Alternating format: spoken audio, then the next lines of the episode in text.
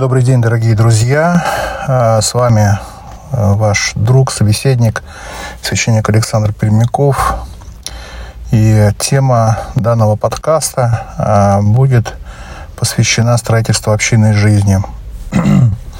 Первый вопрос, который я хотел бы с вами обсудить, это вопрос, связан с тем, зачем нужна община. Да?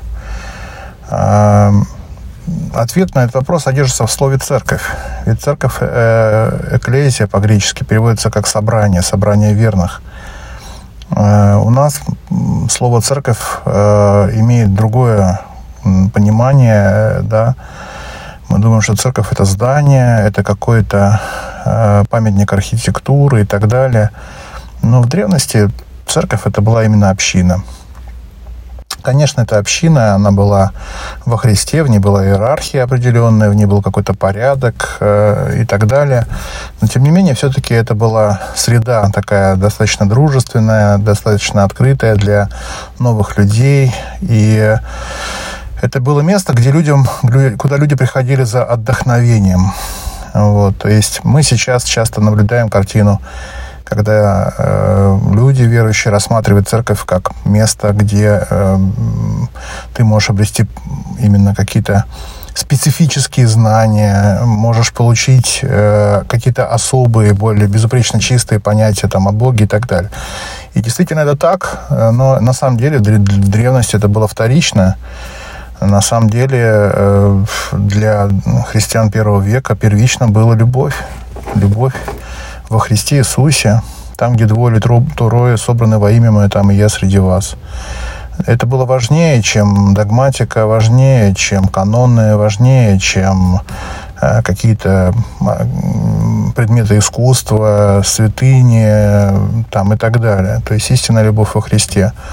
И мы читаем об этом апостола Павла, что если имею всю веру так, что могу и горы переставлять, да, то на любви не имею, то я ничто. Любовь есть исполнение закона, любовь есть совокупность совершенства, любовь есть то, что нас назидает, воспитывает, формирует, утешает, преображает и так далее. Поэтому каждый человек стремится к любви, и в этом заложен миссионерский потенциал общины. То есть, если в общине есть любовь, она будет привлекательна для новых людей. И наоборот. То есть, если любви не хватает, мы не сможем туда никого затащить, даже если мы обладаем безупречной логикой.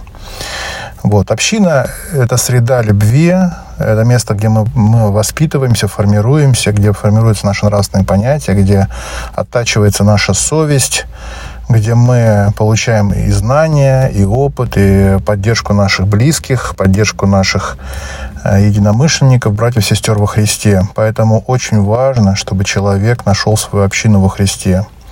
К сожалению, в наши дни э, церковь, она ассоциируется с какими-то другими вещами. Они, может быть, и действительно где-то стихийно могут быть, появляться.